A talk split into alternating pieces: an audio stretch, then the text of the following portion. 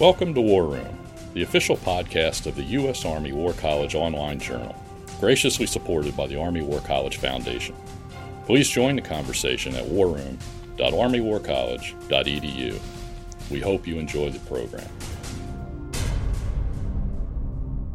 Make sure not to miss a single podcast and subscribe to A Better Peace, the War Room podcast, at iTunes, Google Play, or your favorite subscription service.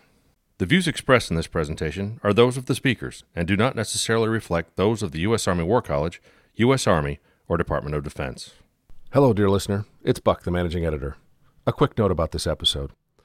Unfortunately, the original audio files became corrupted, and we were forced to use a backup recording to reconstruct this conversation.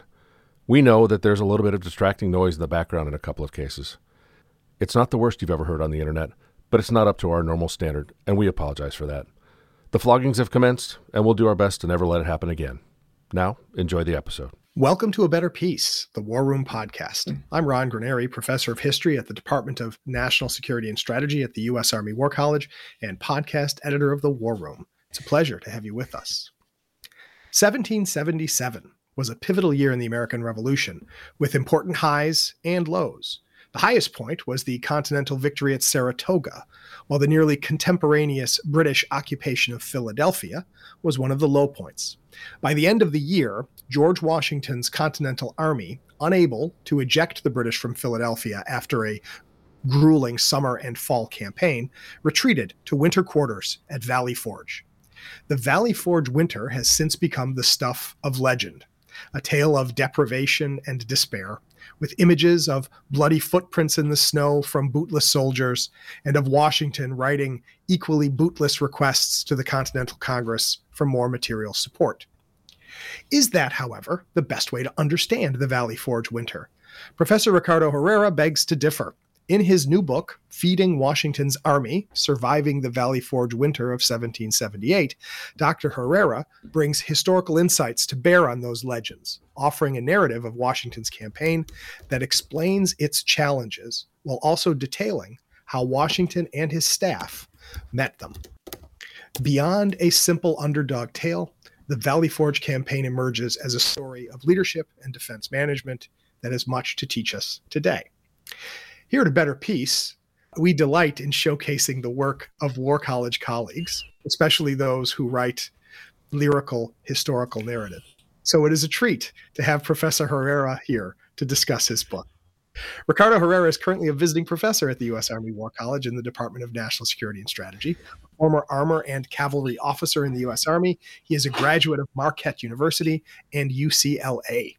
In addition to Feeding Washington's Army, he is also the author of For Liberty and the Republic, The American Citizen as Soldier, seventeen seventy-five to eighteen sixty-one, and is currently working on a project tentatively entitled An American Soldier in Mexico, The Life and Letters of Edward Ashley Bowen Phelps, eighteen forty-six to eighteen forty-eight.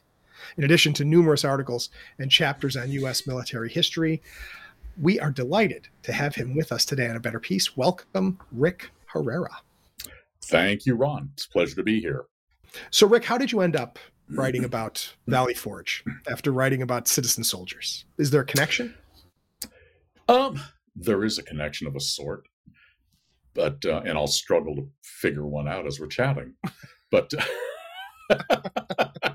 it's what historians do, right? You find patterns in retrospect. That's right. right? Yeah. That's right. That's right. That's why we drive with one eye on the rearview mirror, life in the past lane. But the, the the book came out of a teaching moment. So in twenty ten, as I recall, I was building a staff ride on the Philadelphia campaign, and it was for an outfit out of Fort Monmouth. I'm going to see if I can't remember the exact uh, title of it. It's got this long name, P E O C three T, Program Executive Office Command, Control, and Communications Tactical. There we go. And wow. um, yeah, quite a mouthful. And so I, I was contacted by uh, Alan Davis, and uh, Al is a retired brigadier general in the Army Reserve who loves history. Asked me if I could put together uh, something on the Philly campaign. I said, sure. And so I built a three-day staff ride on it, starting out with the landings at Head of Elk, taking you all the way through Valley Forge. Now, I could have gone further and concluded it with Monmouth, which, which I think is really the the bookend, the other bookend to it, but reality intrudes. So when I was at Valley Forge, I was trying to figure out how can I introduce some movement into this story, because staff rides, yes, they're about the terrain, they're about the human element, but they're also, I believe, fundamentally about movement. Mm-hmm. Valley Forge is static. And so as I was at uh, Anthony Wayne's statue by the Pennsylvania encampment, I recalled a book that I'd reviewed a few years uh, earlier, Wayne Bodle's Valley Forge Winter, which is the best scholarly work on the encampment, hasn't been touched. And I, I remember some remembered something about the sustainment operations. So I started digging into it, looking into the into the, the resources, got into the primary uh, documents. And so I was able to flesh out an hour at this one stand. I had so much material, I thought, well, I may as well write an article out of it. So I knocked out an article that came out in twenty eleven, as I, if I remember. Very happily, I won a writing award from Army from uh, the Army Historical Foundation. I had enough stuff there. I knocked out a second article in twenty fifteen, which also very happily uh, won an award, this one from the uh, Society for Military History. And that same year that my first book came out. And as you know, if you have two articles, you've got two chapters. That's the beginning of a book. Right. So I, I, I started uh, going into it seriously, really, in twenty fifteen. And uh, here it is. So it, it it really speaks to my belief that teaching informs scholarship, which in turn informs your your teaching. And there's this wonderful feedback loop. And because ultimately you want people to read your stuff, ultimately you want to be able to convey what it is that you're working on, and it should enhance your your teaching. Your teaching, therefore, should enhance your scholarship. And so I, I see them really as this, this this great play between two fundamental elements of what it is that we do uh, as historians, as educators, as teachers. Sure. Well, and, and this is really good because the, the the relationship between teaching and research, that one of the things that one encounters when one teaches uh, a subject like, say, the American Revolution is, you know, you, you will deal with a certain number of things that students don't already know. And that's one challenge, is giving, mm-hmm. teaching them things they don't know. The other one is um, unteaching, or, uh, or as the Germans would say, um teaching, um, the, um, uh, the things that the students think they already know. And absolutely. I would say that Americans think they know, if Americans know anything about the American Revolution, granted, that's a big statement there, but if they do, they think they know a lot about Valley Forge. Um, and, uh, how is, you know, that, that I know that, you know, one doesn't, uh, uh, the, the terms, terms like revisionism are, are politically charged, but your work does revise our understanding, or at least the popular understanding of Valley Forge. And yeah. So let's talk about that. Sure. And, and, and, you know, actually I, you know, I, I, I know that a lot of people like to use the word revisionist as a pejorative. Mm-hmm. That's just frankly silly. And I, I dismiss yes. people who use that, because every real historian is a revisionist. Mm-hmm. Yeah. If your name was Thucydides, you were revising what was done. Mm-hmm. If your name is Herodotus, you were doing the same thing. So if you're just repeating the same old silly stories, you are not a historian. Right. Just go away, please. Uh, so there, I've, I've gotten that off my chest. I'm sure I'll have another rant, but that's that's the first one. We'll, we'll remember. We'll, we'll remind people at the end of the program to send us their comments on what they're doing. So I'll make sure that they get sent to you, Rick. That's right. He's a crazy man. In any case, the um, as I was uh, as I was looking at this thing, and and you're absolutely right about, we have these certain ideas, and I've often asked people what comes to mind about Valley Forge, and and you nailed it. You know, bloody footprints in the snow, um, that um, frankly rather cheesy piece of art, and I'm using massive air quotation marks, with Washington kneeling in the snow praying. Um, the fact that they were the, the, the soldiers were this Greek chorus suffering nobly in the snow, just waiting while the British enjoyed a, a lovely winter in Philadelphia, doing what all good eighteenth century armies should do: drink, whore, and gamble. Uh, you know, is there some truth to it? Yeah, maybe a little. Mm-hmm. But what I did was re-envision Valley Forge in terms of something that most readers uh, would understand after the past twenty years of the U S's engagements in Iraq and Afghanistan. Mm-hmm. It's F O B Valley Forge, Forward Operating Base Valley Forge. It's a temporary armed encampment from which military power is exercised. The Army is an act was an active field army. These were not a bunch of guys standing around saying, look at us, we're going to ennoble everything, and you're now going to worship us. Nonsense. These were human beings with real human needs, like getting food. So I recast it as something like F O B Valley Forge, and Washington was sending out patrols, patrols looking for combat, looking for information. Outside of the camp, a, a few miles away, he had outposts. So you can think of those as combat outposts. Mm-hmm. There were also active patrols screening, making sure that the enemy could not approach undetected. So Washington was doing many of the things that our students at the War College understand that they did when they were deployed to Afghanistan and Iraq. These are, you know, so, you know, put aside the fact that they're wearing triangle hats and they've got uh, muzzle-loading muskets. So what? The concepts, I think, remain the same. Mm-hmm. And when you look at Valley Forge, when you examine it through a military lens, I think, you can understand how it really was this armed encampment. It sits on high ground. When you visit Valley Forge, get rid of all the trees. Not literally, because you'll get in trouble, and the trees are really lovely, but get rid of them in your imagination, because they weren't there. Mm. The, the, the fortifications command all of the high-speed avenues of approach. They've got interlocking fields of fire. Those are all concepts that are very familiar to today's soldiers, to, to today's Marines. They understand these things. There are fortified positions scattered throughout the encampment on key terrain. So together they form a defense system. It's a it's a, a system that is mutually supportive. And as you work your way westward through it, there's a line of entrenchments on Mount Joy. You've also got the artillery park. So all of these things go into the construction of Valley Forge as this fortified camp. And it prevents, uh, it's so strong, it prevents the British from even considering an attack, even when there's an opportunity, such as the Grand Forge of seventeen seventy-eight. Well, and the, the idea, uh, which I suppose military historians would understand better than casual historians of the Revolution, but Washington wanted to find a location that was close enough that he could keep an eye on General Howe in Philadelphia, while while also being far enough back that that they, they that they were out of contact.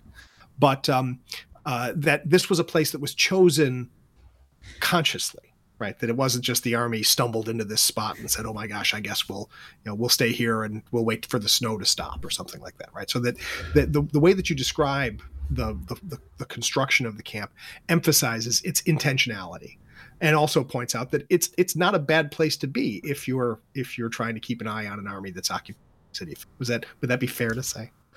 Yeah, the um the the camp. It was a is was a compromise, and it was the least bad choice available mm-hmm. to Washington. He went. He was basically negotiating with uh, the Second Continental Congress, but also the governors of Philadelphia and to some ex- uh, Philadelphia, excuse me, Pennsylvania, New Jersey, and to some extent Delaware. So this really emphasizes, I think, the close connection and the political nature of warfare. You know, and that's another one that we that we regular that we all regularly hear.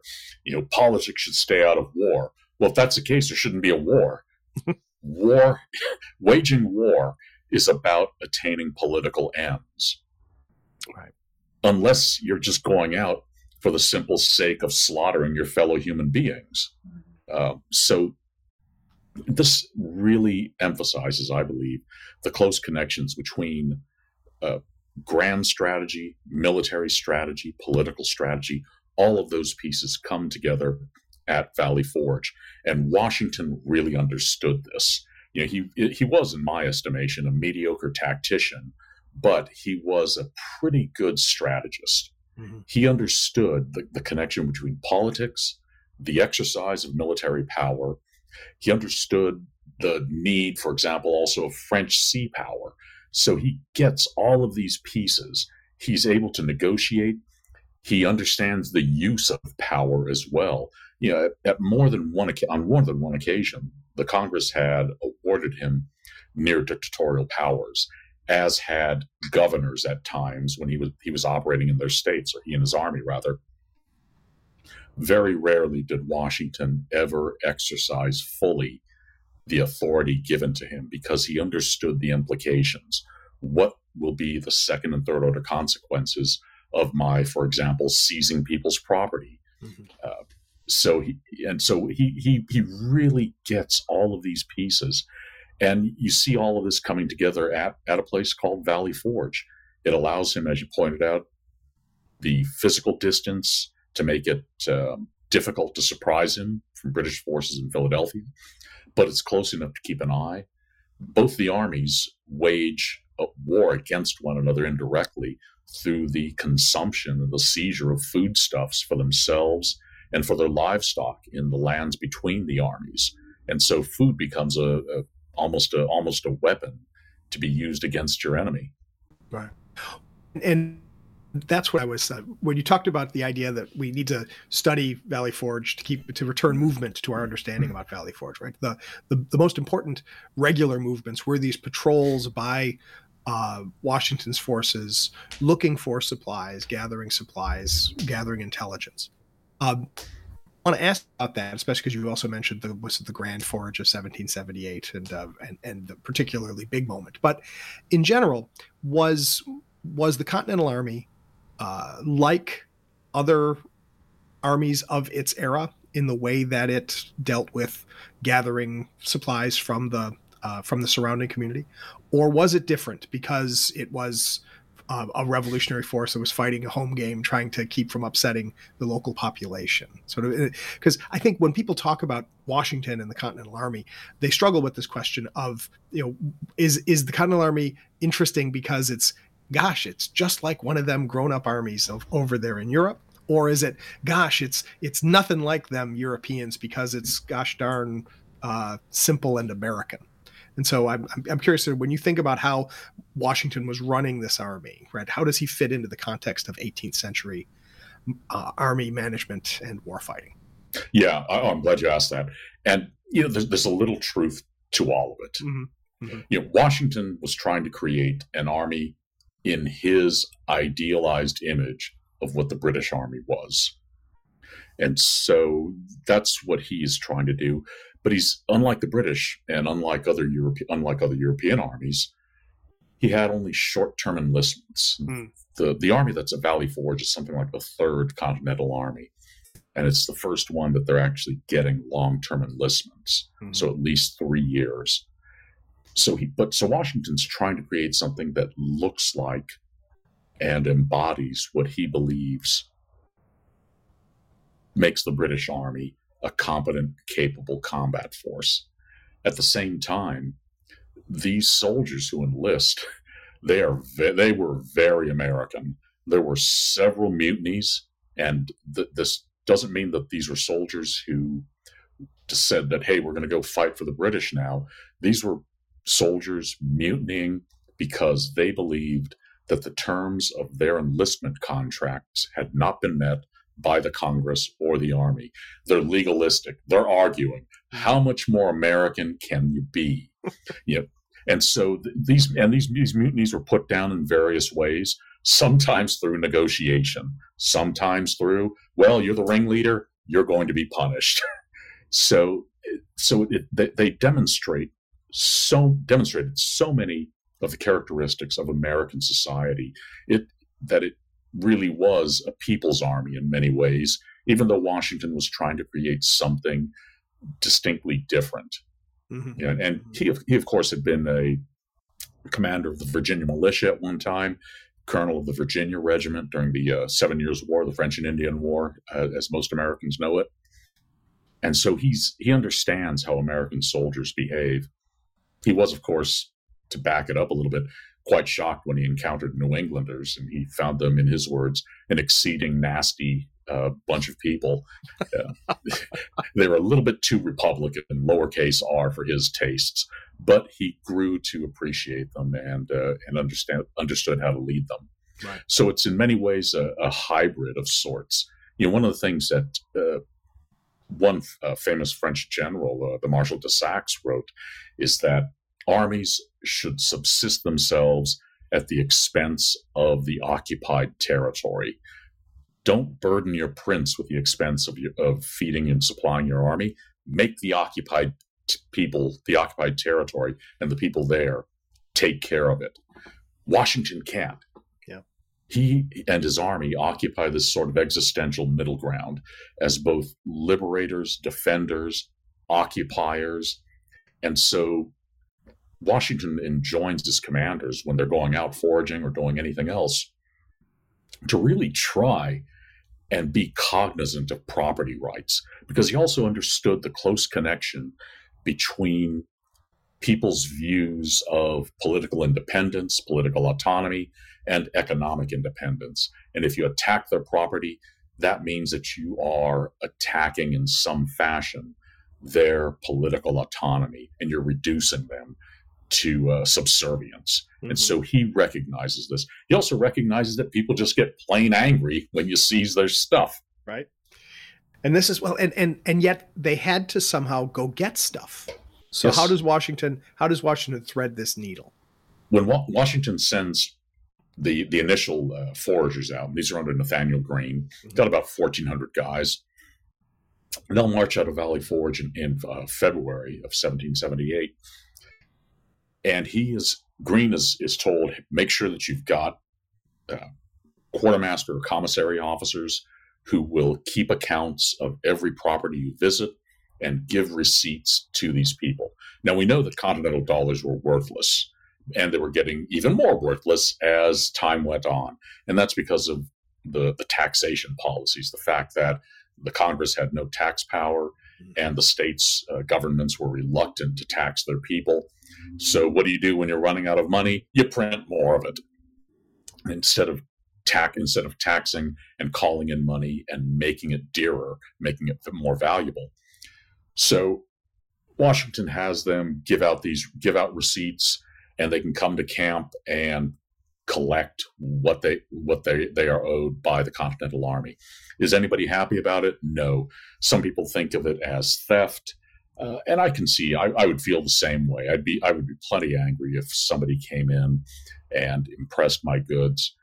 Greene, though, when he uh, is. his men are working their way through southeastern Pennsylvania, he gets fed up with what takes place. He sees how, one, I, sh- I should back up a little bit. One, this land has been foraged over by the British and the Americans. So the pickings are rather slim, and he doesn't really think that there's, they're going to succeed all that much. But Greene's a good soldier. He salutes. Says, I got you. I, I'll take care of this, boss. Goes out. When he discovers that farmers and other property holders were hiding their goods, he decides, you know what? You're making my men work harder. Now I'm just going to seize it, period. You're not even going to get a promissory note. And so uh, so he, he, he practices in some fashion the hard hand of war. Hmm. He writes back to Washington, I hear their cries, and like Pharaoh, I harden my heart.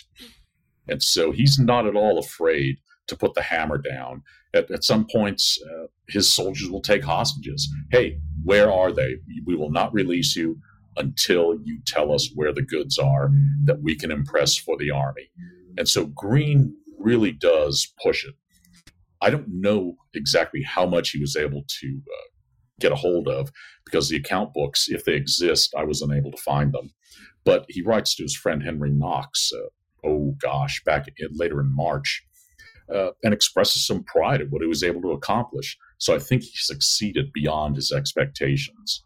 And how far, you know, in, in a in a radius away from Valley Forge, right? How how far, if, to somebody who lives in southeastern Pennsylvania today, like I do, um, mm-hmm. how far did they get on these foraging expeditions? For the oh gosh, they're um, they'll march at a Valley Forge, and um, let's see, pretty pretty early on, they will um, they'll engage in a skirmish near the present day thirtieth Street train station. Hey now, okay, yeah, yeah. In fact, the train station sits on top of a redoubt that was manned by uh, Ansbachers, mm-hmm. so uh, German auxiliaries. And course, note back in the back in the day, right? The the Schuylkill was the border of the city of Philadelphia. Oh yeah, oh yeah, yeah. yeah and, and and just as a note, they were not mercenaries. So that's right. They uh, were not mercenaries. That's right. No, no, these are auxiliary troops. They're they're they're princes. Hell, you, you could liken their princes really to pimps. They were sent. They were they were renting their soldiers out for service under another crown, and so the soldiers were just instruments of the prince's economic policies. Right. And so, the um, they'll engage in a, in a firefight there. Continue to move on. They move through Derby, and they get maybe twenty miles south of camp, something like that. And Gr- Green tries to make sure that um, that he keeps an eye out to what's what's happening to his east. He wants to make sure that Schuylkill remains a boundary for him, mm-hmm. and he's lucky; it does remain one. And so they're, they're operating in that area. Uh, all it was back then, all of it was Chester County. Mm-hmm. I believe it's today uh, Chester and Delaware counties. Mm-hmm. Right. Yeah. Oh, fascinating. And uh, when did uh, so? Uh, at what point was the encampment uh, struck at Valley Forge? Sort of when does the Valley Forge campaign end? It's in May and June of seventeen seventy-eight, because uh, and this this this foraging operation that's done by Green and and then by Anthony Wayne and uh, Henry Lee, they will th- their operations will help the army make it through the spring or into the spring, and that means that now cattle and salt and other goods can start moving down from New England, mm-hmm. which is one of the main which was one of the main sources for feeding the army. The Army's also, the, or rather the quartermasters and commissaries have gone and reconstituted the magazine at Head of Elk, which serves really as a key node in the supply system for the Continental Army. So by so by May or June, the supplies are starting to flow in better, although I will add that the Continental s- supply system was a shambling wreck most of its existence. Some days it shambled less. Some days it was less of a wreck, but for the most part, it, it seemed to totter on on ruin on a regular basis, and that's because of the way the, the system was set up. Right. In any case, uh, May or June, they've got new recruits. They've now the Army now has standardized training. Uh, I know that uh, the Baron de Steuben, and he used uh, the French versus von, because, well, Baron, people understood, but Freiherr did not translate well into English. A free man? What does that mean? Well, I'll just call myself a Baron. And you know what? Baron's French, so I'll just go by duh. And that was actually very common among German officers to adopt the, the French article. So they're ready, they're ready uh, to take the field in the spring, late spring, early summer of seventeen seventy-eight. Interesting. And and so how at the time, because this is uh, was we're, we're we're coming up near the end of this conversation, but I'm the the myth making about Valley Forge. So was it already common in the spring of seventeen seventy-eight for people to emphasize how difficult the winter had been, or was it just it it was winter? So you know, so when did the when did the legend of when was the legend of Valley Forge born? Oh boy, that would have been really in the um, the, the nineteenth century. Uh, I mean, the, the winter at Valley, the Valley Forge winter, while while it sucked, was not as bad as the Morristown winters, mm-hmm. and and but it was one that was really full of violent variations in weather. And so there's there's a there was a freeze thaw rain cycle going on, rivers flooding, the roads which were bad to begin with turned even worse. Mm-hmm. Mm-hmm. But it becomes it uh, becomes really mythologized in uh, the, the nineteenth century, and I think part of it is location. You're ne- you're near Philadelphia. It's one of the largest cities in the in the newborn United States, and then you see certainly by eighteen seventy-six with the centennial. Um, it, be- it becomes real. It, it really uh, becomes enshrined in myth, and it and it just continues to grow. Although um, I would I would recommend that everyone watch the Bugs Bunny version of it. I mean, I think that's a good way for everybody when the when the ice cream man shows up and is shot up by angry oh, soldiers, right? It is. That is. I, I love that scene. I still laugh at it. Well, and actually, this this makes me think, and this will be my my final question, right? Is that Valley Forge, of course, is a national battlefield park, mm-hmm. which is is oh, it's not a it's, na- park, it's a it's national, national historic park. park. National historic park. park. Because I was going to say is it is one of the few military historic parks that is not a battlefield. Is I don't know if it's the only one. I'm not. Uh, I don't know if you know if it's the only one. But I. But I think that makes it unusual in that sense, doesn't it? It does. It does. And it's uh, if, uh, Morristown is is the other. Okay, because it's, it also because, was a continental uh, right. outpost. Right. Yeah. It's an, it's another another winter encampment for the army. But yeah, those those are the only two that that come to mind. Uh, there may be others, but those are the only two that really come to mind. And um, I mean, and and I think that that's one of the things. To take it back to teaching, you know, we we emphasize strategy, grand strategy, all those pieces here at the War College. And because there is no fighting at Valley Forge, you don't have the sexy tactical stuff to take away from the real strategic import. Mm-hmm. And so it is, I think, one of the key places to really wrap your mind around strategy and not get distracted by the umpty-ump regiment seizing this hill or that hill or charging valiantly across this or that field. Right. Here you get to talk about and look at and study policy, mm-hmm. strategy, how the political pieces work with it. What is it that they're hoping to attain? All of those key big picture things. Well, and if, if people are willing to and interested in following the advice to actually study the importance of Valley Forge, they should start by getting themselves a copy of Feeding Washington's Army from the University of North Carolina Press. Rick Herrera, it's been a pleasure to have you on A Better Peace to talk about your work. Thanks so much for joining us. Hey, thanks a lot, Ron. Been a blast. That was a lot of fun. And thanks to all of you for listening in. Please send us your comments on this program and all the programs and send us your suggestions for future programs. We're always interested in hearing from you. Please subscribe to A Better Peace on your podcatcher of choice, because after a conversation like this, really, why wouldn't you want to subscribe to A Better Peace? And after you have done so, please rate and review this podcast, because that's how other people can find out about us. We're always interested in growing this community for conversations like this one. And even though this conversation is over, I look forward to welcoming you next time. And so until next time, from the War Room, I'm Ron Granieri. And that concludes our program. Thank you for listening. The views expressed in this podcast reflect those of the speakers and do not necessarily reflect the views, policies, or positions of the U S Army or the Department of Defense. Let us know what you think. Provide us your feedback, comments, or suggestions through our webpage at war room dot army war college dot e d u. And have a great day.